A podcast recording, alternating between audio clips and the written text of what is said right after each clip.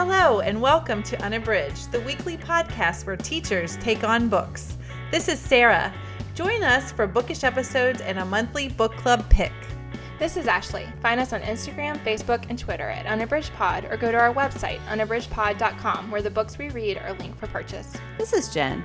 Check out our Teachers Pay Teachers store, our Patreon page, and our newsletter.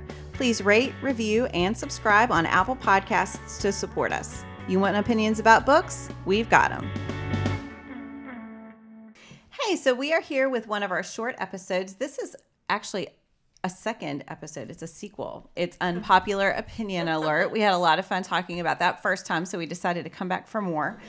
In the meantime, I just want to remind you that we are nearing the end of our 10 days of giveaways. So be sure to bid on the De- December auction package. That auction is happening right now on our Instagram account at Unabridged Pod.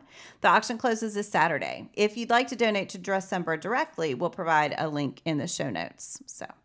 All right, so we're going to go ahead and move on to our unpopular opinions about some books that we have read.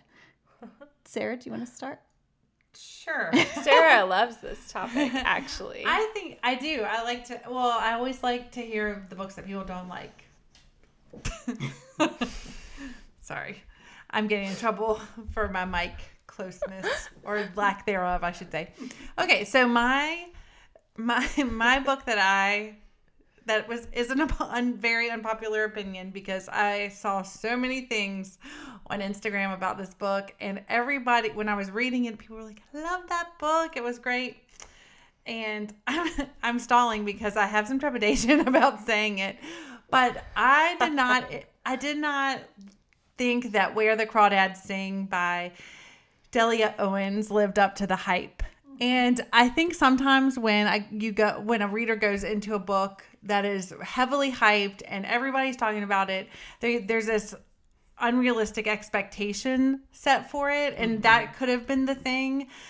I but I don't know. I just number one, I thought that it was very reminiscent for me of The Great Alone, which I had not, which I had read uh, not that long mm-hmm. prior, which also mm-hmm. was not my favorite, but but um, but I just uh, didn't.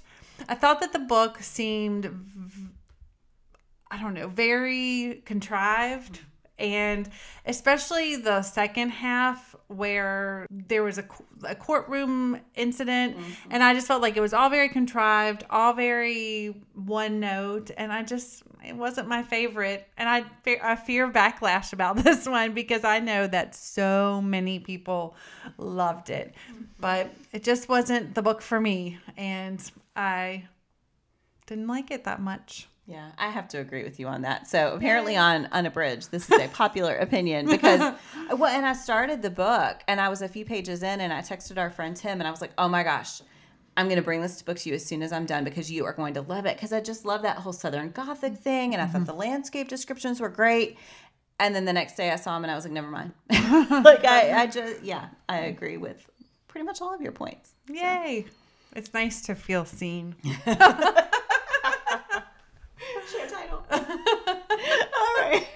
Ashley, what is your unpopular opinion? I agree with trepidation about this topic. I feel like Sarah is always trying to get us to say things that, that we, don't. don't. like or that are counter to what other people think, and I always feel uncomfortable. So I was actually finding some um, bizarre pleasure in watching you sweat it out over there, Sarah, because I, this makes me really uncomfortable. Because believe it or not, I actually try to be agreeable.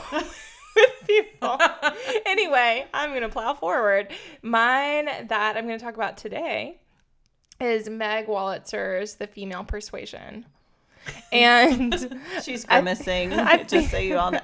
I think that, first of all, when we did part one, our so not the sequel, I realized that I don't read many books that I don't like because mm-hmm. I go heavily off of recommendations. And so usually Sarah or Jen or someone else that I very much trust has recommended the book, and it is unlikely that I'm going to really not like it. Mm-hmm. So that's a good thing. To that's a good problem, I guess. But it does mean that it's not very often that I fumble through a book. And also, if I'm not loving it pretty quickly, I usually bail.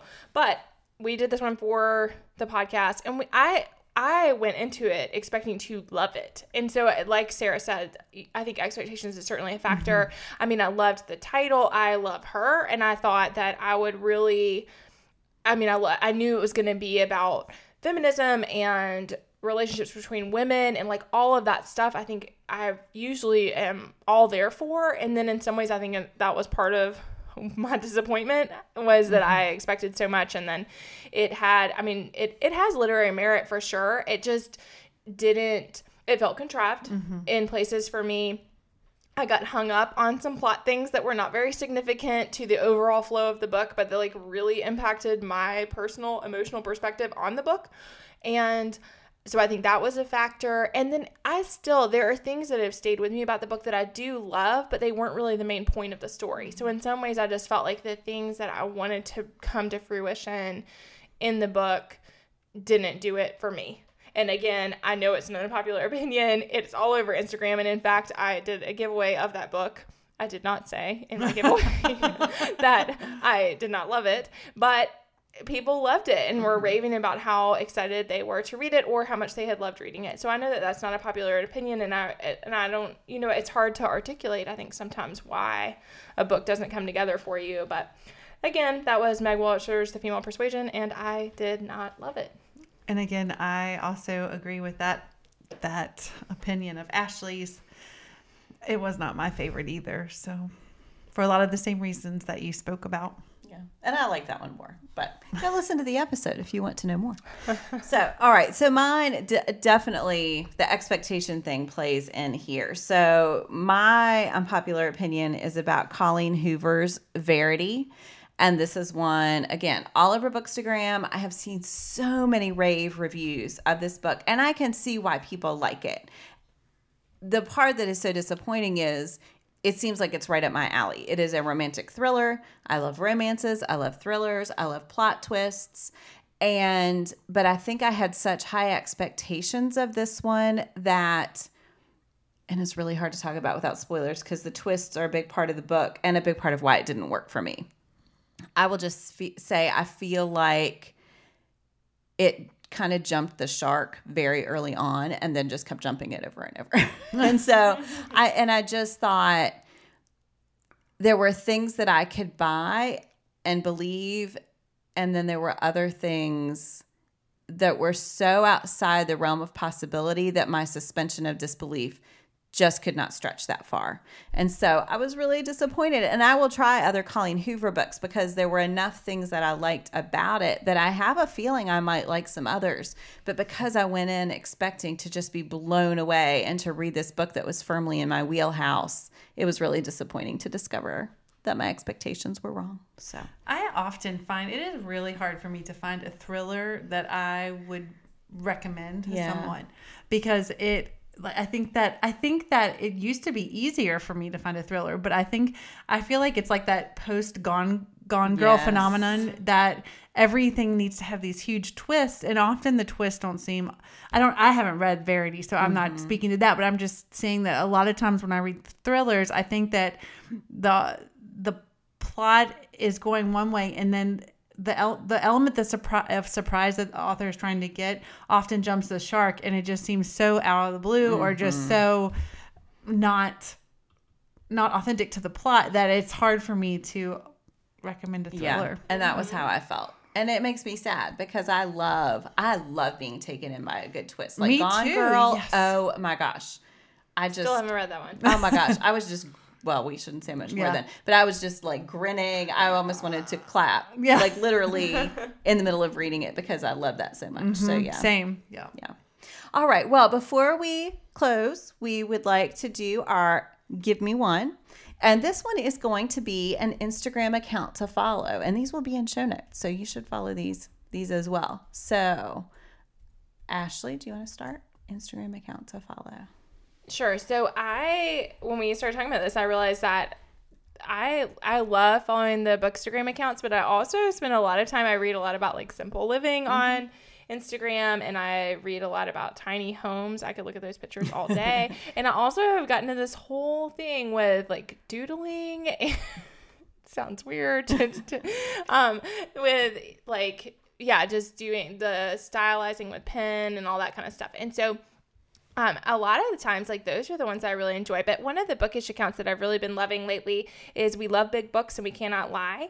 And they just, this is two participants, Casey and Alyssa, and they just, I love their reviews. I think that their pictures look great. And I just see a lot of really positive things happening on their account. So, again, that's We Love Big Books and We Cannot Lie. Sarah, how about you? My follow is uh, NYC Book Girl. I was lucky enough to work with Morgan when I was working on the Diverse Books Club, and she is actually uh, a marketing manager, an associate marketing manager for Avid Press now. And her account, I mean, she puts she she is great in stories and she posts awesome book pictures and she's just she's a great follow she has great book recommendations and her blog is awesome so i find her account to be very informative but also very personal personable so i would definitely recommend her account and that is nyc book girl so I'm going to break the rules just a little bit, but we have agreed that that is okay. And mine is going to be the Bookish Ladies Club, which is a hashtag, and it is hosted by I think there are six hosts. And we all three recently became involved in this. So they did a buddy read in November of House of Salt and Sorrows. And because of joining that buddy read, I just started joining this community and following them on Facebook. And I just have really enjoyed it. I think that they are so supportive of Bookstagram and of people on Bookstagram, and they are shouting out people for their kindness mm-hmm. and for mm-hmm. things that they do for others. And I just think they are looking to really emphasize some some subjects that I care a lot about and facilitate things like sensitivity reading of different arcs and promoting people who are doing independent publishing. So I have thoroughly enjoyed the hosts of the Bookish Ladies Club, and we can link to their individual accounts in show notes. But if you're searching for them, you can just search hashtag Bookish Ladies Club, and that has been a great community to be a part of. Yeah, and Sarah and I have really yes. been benefiting from that too. And just, I think it made me realize how, even though I've read a lot of great posts, a lot of times I'm not getting to know the people behind the post. Mm-hmm. And I mm-hmm. think that that's part of what's really enjoyable about social media is getting to know the people. And mm-hmm. the Bookish Ladies Club helps to make that possible yeah. by having the chats where you're and having the buddy reads and things like mm-hmm. that. That really help me to get to know the people in the groups, which makes me appreciate their opinions more mm-hmm. and appreciate what they have to share about the other books on their accounts more. Yeah. I really like it. All right. Well, thank you so much for listening. We'd love to remind you to subscribe, rate, and review on Apple Podcasts. And don't forget to bid on the December auction package. Thanks for listening.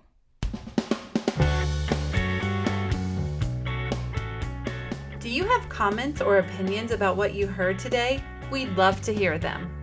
You can find us on Instagram, Facebook, and Twitter at UnabridgedPod or on the web at unabridgedpod.com for a list of ways to support us.